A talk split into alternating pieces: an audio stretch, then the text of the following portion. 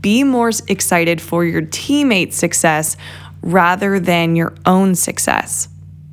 You may have beef with a teammate. You may not really get along with a teammate. But off the field, let that happen. On the field, it should never make its way to the dugout. Hey, I'm Ashley Eagle. Some of you might know me as Ashley Burkhardt, and I'm a former D1 and professional softball player who spent a few years coaching in the college game before deciding to put all of my focus into youth softball players and helping them make their dreams and their goals happen for them. It's our job to help them unleash their potential and become the athletes they've always dreamt of. I come from a small city in the Midwest and didn't let that stop me from making my goal of playing D1 softball a reality. No matter where you live, you have the tools to help you thrive, and I am hoping through this podcast to help you get there. On this podcast, you'll learn from Olympians, Hall of Fame coaches, and elite players what their journeys have been like, and you'll also learn from me and my family a bit of our journey through the game. I'm so excited to have you here, so whip out your notebook and let's learn how we can grow in this game together. Welcome to When the Cleats Come Off.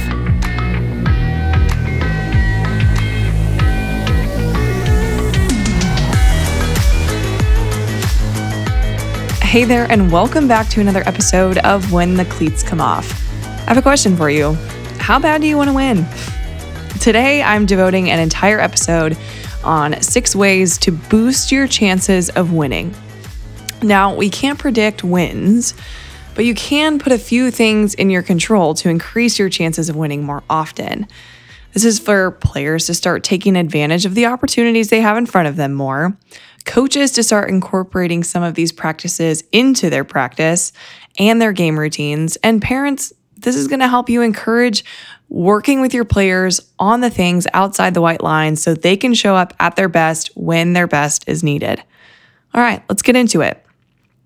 Here's probably the biggest one. And yes, I made it number one because I wanted to make sure everybody heard this. But the team that has the most energy from the first pitch, or even really before, is the team that's likely going to win. They're not always going to win, but a lot of times when there's an early morning game, you'll see teams that won't really start picking up their energy until inning six, and it's too late. So the team that shows up with the most energy from inning one usually wins the game. Ways that you can implement this is having a really good pregame routine. Maybe the team does a cheer before they play, they scream out loud, they do something exciting to get their heart rate up and get them awake. A really, really good warm up routine for a team is crucial. If you just roll, roll up to the field and, you know, swing about a few times and start to play, you're not going to be ready um, but a really good warm up routine that allows you to be in a sweat, to get your mind ready to make decisions are huge. Maybe it's a little hacky sack before the game or a game of tag. It's something to help activate your brain and help you wake up. Also, with this, eat something before you play. I know you might have an early morning game and you're not hungry, but we had Kaitlyn McNally, she's a dietitian, on the podcast recently. And this was in episode 141. She taught us how to maximize performance through nutrition. Now, I loved oatmeal a little over an hour before a game. That was in college when I start, started building a good routine. But it can be oatmeal, but you really need some sort of carbohydrates because those are literally energy. So maybe it's a banana, some sort of fruit, a piece of toast with some peanut butter or two, um, a breakfast sandwich. Just make sure you're not down in this like right before the game. You're going to be a little slouchy, but something to help you wake up. And I did oatmeal before every game because I knew how I was going to feel when I had it. I didn't do a lot of experimenting um, in the middle of college season, but you can do some of that experimenting maybe before a big practice or before some, you know, games that don't exactly mean as much, maybe a scrimmage or something like that. But really, your nutrition will help you wake up as well. Take your pregame routine very seriously and it's going to help you be more mentally and physically prepared, and you'll come out more awake than your opponent, which will likely lead to a win. All right, number two, know how to fail fast. Okay? Learn from your mistakes quickly and get over them, really. Maybe you have a good red light release routine. That is the routine that Sue Enquist came and talked about in episode 14 of the podcast. I know that's a way, ways back. If you haven't listened to that one, definitely get your hands on it. But what the red light release routine is basically doing something physical, like maybe picking up a piece of dirt with your hands that is simulating the error that just happened or the swing and miss or whatever it is, and throwing it away. That is your physical motion of getting rid of the thing that's happened so you can be more present. So it's getting over the mistake faster and learning that, okay, that's gone.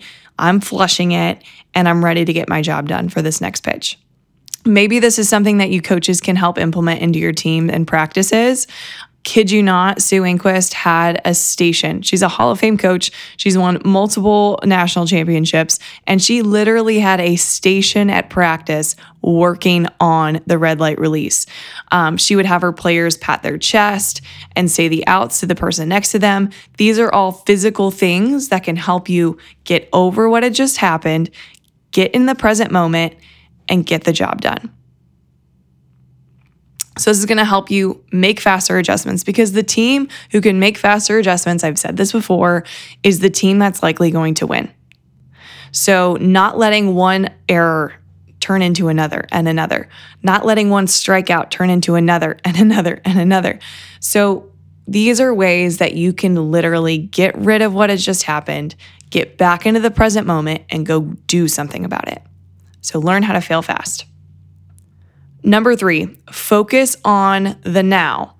So, this, you can probably think of this as getting present, but this is like even more deeper. So, obviously want we want to be present but if you're worried about what's happened in the past or you're worried about what could happen in the future if it's negative you are distracting yourself on what's literally right in front of you so if you're standing in the box and you're nervous to strike out, you are literally putting yourself into a future that doesn't exist, but you will end up there because you are living there.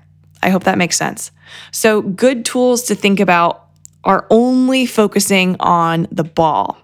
As soon as you take away your focus from the ball itself, you are getting distracted and getting away from what you're able to do. So, for example, when I was a hitter, I really loved looking at the pitcher's hip whenever I was kind of distracted. Um, if I had things in my mind that I was, if I was living in the past or the future, I would literally stare at the pitcher's hip because that gave me the ball that was going to come out of the hip towards me as a hitter. And it would get me back into a focused place that's not distracted. If you find yourself not being present, it'll look kind of like this. So on defense, if you are bobbling the ball and you're not usually bobbing the ball, but you're focused too much on the throw, even though the ball's not in your glove yet, that's like taking your your eye off too soon. That is a sign that you probably need to work on being more present and working on one thing at a time. Maybe it's the hitter who swings and misses cuz she started to look up where she wants the ball to go rather than actually see the ball make contact with the bat. These are simple ways of us kind of getting a little too ahead of ourselves. So we have to truly be where our feet are if we ever want to have a chance. And the teams and players who are locked in the moment are the ones who come out on top more often. Side note, this is a good tool to use to focus on being in the present. Focus on the best case scenario instead of the worst. This is where players usually get stuck. So instead of focusing on all the things that could go wrong, visualize what exactly could go right. See yourself getting the clutch hit before you've stepped into the box. See yourself making the diving play to get your team out of the inning. Watch yourself executing the most beautiful changeup on the mound and seeing the batter swing and miss. Don't try this the first time in the game because you're going to need reps in order for this to become routine, but I challenge you to try this in practice and get in the habit of seeing yourself succeeding when there is pressure.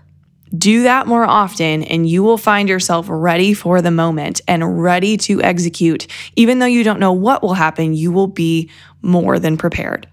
All right, number four. A lot of you guys loved the episode with Patrick Murphy. We just had it recently, and he talks about this, and I think it is crucial be more excited for your teammates' success than your own success. I'm going to say that one more time. Be more excited for your teammate's success rather than your own success. You may have beef with a teammate. You may not really get along with a teammate. But off the field, let that happen. On the field, it should never make its way to the dugout. Okay. I do recommend like trying to hash it out before the game so we're not taking that with us into a game. But truly, if we take that baggage with us into games, we do not succeed. We just won't because you are too distracted from the thing that's most important, and that's the ball, and that is getting the job done, and that is finding a way to win. Good teams do not have drama all over the place. I truly, kid you not, had a teammate in college that I really did not get along with off the field. And, you know, that wasn't one of those situations where we're just going to hash it out once and be fine. But you could never tell that that we had beef. You could never tell because we knew we had a job to do on the field. And it was our job to be able to work together on the field to help us win. And if she's going to help us win, we need her to do well.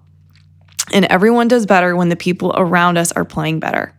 So it doesn't matter if you're, I don't, I'm not saying you should be best friends with everyone on your team. You don't have to be but you need to respect every single player to your right and to your left. And especially on the field, it is our job as a team to work together to get the job done. If there is beef on the field, there will be, you will not get the win. You will not get the win. The team that is able to get the job done on the field together better will win. The team that brings drama onto the field will likely not win. All right, number five, do not play to the level of your opponent. Instead, play to the level of yourself and your strengths. I see this all the time, maybe where you're the favorite team to win, and then you find yourself taking it easy and not realizing that that team put a target on your back and is showing up and playing better than they normally do because they are trying to beat you. Yeah, we don't want that to happen. And I'm sure it's happened to all of us. When we take it easy, the other team is likely going to beat us. So you should respect and have respect for every opponent that you face and play your game, not anyone else's. If someone that you're playing or this team is quote unquote worse than you, maybe they're seated lower than you, maybe their record isn't as good as yours, if you play to their level, sure, you could come out with a win, but the chances aren't as high as if you come to this game and say, We're playing our game today, and whatever the score ends up being, the score ends up being. Play to your strengths. I've also seen the opposite happen where maybe you're the underdog and we focus on what we can control, what we can do well, and sometimes you end up beating the team who took you for granted. So this can play both ways. But at the end of the day, it's really good to be able to look at your team, look at yourself, and say, what are our strengths? What are my strengths? And how can I bring them to the table? I am going to give it everything that I have, no matter the opponent. And you will likely come out on top more often than you can even imagine because you're focused on yourself and what you can do, and your team is focused on yourselves and what you can do together then you're going to show up to the game a little bit different. So play to your strengths, not to the level of your opponent. All right, the sixth and final one of this grouping is be really, really, really good at the fundamentals. A lot of teams are worried about making these like ESPN plays when they're not really good at making the average plays when you're not thinking about how your body is going to react to the pitch or the ball, and your body just naturally makes the play because you've done it a million times, maybe a little less than a million, but you've practiced it, your body starts reacting and doing things naturally rather than you having to think about it. You know what I'm talking about. Like when you're on defense and you get a ball that you're like, how the heck did I just get that? And you and you make this crazy awesome play it's because you've made the simple plays so often that your body's just like, oh, here it is. the the easier the game will be so easy if we can show up and just do what our, we've trained our bodies to do. And that create that is all within fundamentals. That is all within practice. That is, you know, getting the thousandth rep of the month. That is it it takes work. And a lot of us just want to be able to show up and be really good and not do the work. You're not going to win as often. And I know this might be the most obvious one of all of them, but it's true. It's very hard to beat a team that does the little things right. They make the average plays. They field the bunt well. They get their sack bunt down. They know how to keep the ball low and move runners, hitters. They take advantage on the base pass. You're going to score more when you do that. If you guys want to be a better base runner, go listen to Skylar Wallace's episode. She talks about how to be aggressive on the bases. She doesn't get that way just by showing up. She gets that way by trying to beat her opponent often and failing often. So do the little things well, and you're going to be so flippin' hard to beat. All right, final recap from this list of things that'll boost your chance of winning. One, find a way to have energy before the first pitch. If you don't know how, go back to that one, rewind, and go visit a couple episodes where it's going to help you have energy from before the game, not in inning six. Number two, practice how to fail fast. You can fail fast, then you are going to be back on the horse, being able to go get the job done more often than not. Number three, focus on the now and how to be present, not living in the past or the future. Those don't exist anymore. The now is what exists. Number four, be more excited for your teammates' success than your own. Got it? It's going to be hard, but truly lean into that and you guys will win more. Number five, play to your strengths, not the level of your opponent. Realize what you're good at, go execute. Number six, be really, really good at the fundamentals. And if you're not really, really good at the fundamentals, you should probably start with that one. You really should. All right, all episodes that I've referred to in this episode, I'm putting in the show notes for you to check out. Highly recommend if you haven't listened to some of these, go listen to them. They're only going to give you a better chance of winning. And I know how badly you want to win because truly, I love winning, but like I also very much hate losing, but winning is fun. Now, I encourage you go pick the one, you individually, go pick the one that stands out to you or your team the most right now and go work on mastering it. I've said this before in other episodes. Don't just do all six from the get go, because then you're just going to put a little bit of work into each one. No, pick the biggest red flag. Maybe it's the no drama rule. This one's really hard, but the faster you figure out that one and you're a team and you realize that you're a team and you realize that drama only gives you a worse chance of winning, the more you're going to win when you start defining the fact that, hey, the person to my right and my left, they're required in order to win. So I better show up and figure it out. Or maybe it's learning how to fail fast. I really encourage you to check this one out, especially that Sue Enquist episode, because she literally had practice. I said this before, had a station where her team worked on this. Maybe you're a coach and you're like, wow, we don't practice this. Go practice it. It could be five minutes, it could be a tiny little station at practice. The more we practice it, the more we learn how to fail and fail quickly, the more wins we're going to get. That's the only way we're going to get better is through repetition. So, this is my encouragement to get on it. Master these skills. Watch the game before you start being a little bit more fun and watch you and your team start winning more. Winning is fun. So go master these.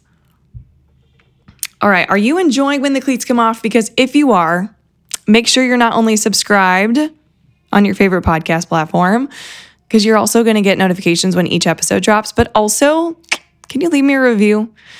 It's just about the easiest way you can promote this podcast other than word of mouth and get this word out. Don't forget to join the When the Cleats Come Off Facebook community as well, where you can share some of your favorite moments from each episode with a community eager to learn how they can be better for their athletes too. You can find that link also in the show notes. Thank you so much, so much for your support of the podcast. And I am so excited to keep creating episodes just like this one for you. The game is way more fun when we can start embracing the good, the bad, and the ugly. So don't forget to stay awkward, stay humble, and of course, keep smiling. I'll see you next week.